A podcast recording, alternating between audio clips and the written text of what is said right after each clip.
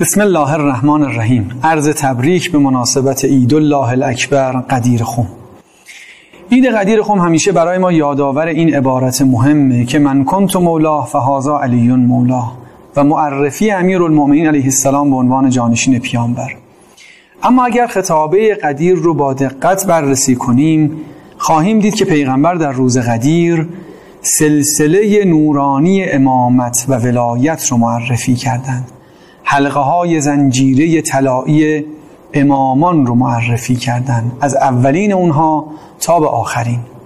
و اگر حیات پیامبر رو نگاه بکنیم حضرت در فرازهای مهمی از زندگی خودشون مکرر به معرفی این حلقه های نورانی پرداختند به عنوان مثال پیامبر اکرم در معراجی که داشتند انوار مقدس اهل بیت علیهم السلام رو می‌بینند که یکی از اون نورها ایستاده در میان دیگران است و مانند حلقه انگشتری او رو در بر گرفتند وقتی سوال می‌پرسند مجده آمدن آخرین فرزند رو میدن.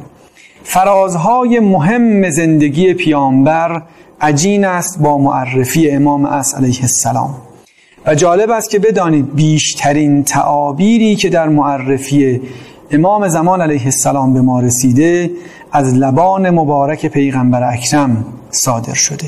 پیامبر اکرم در روز قدیر آخرین فرزند خودشون رو این گونه معرفی می کنند که او نوید بخش تمام وعده های انبیا و اولیاست تمام پیشینیان از صلحا و امامان و اوسیا و پیامبران همگی منتظر آمدن آخرین حلقه نورانی امامان هدایت بودند.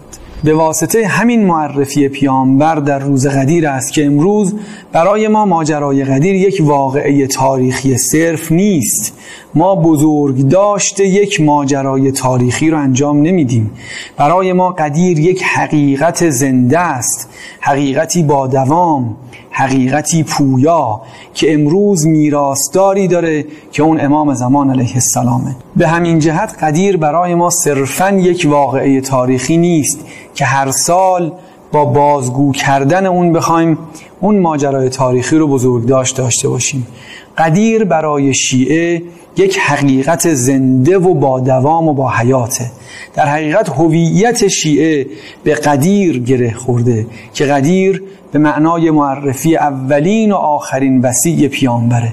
به معنی معرفی سلسله نورانی امامت و ولایت و نقشه هدایت تا پایان تاریخ امروز می توانیم با بیعت با امام زمان علیه السلام به عنوان یگان وارث قدیر آنچه که پیامبر در روز قدیر انجام دادن رو دوباره ما هم انجام بدیم.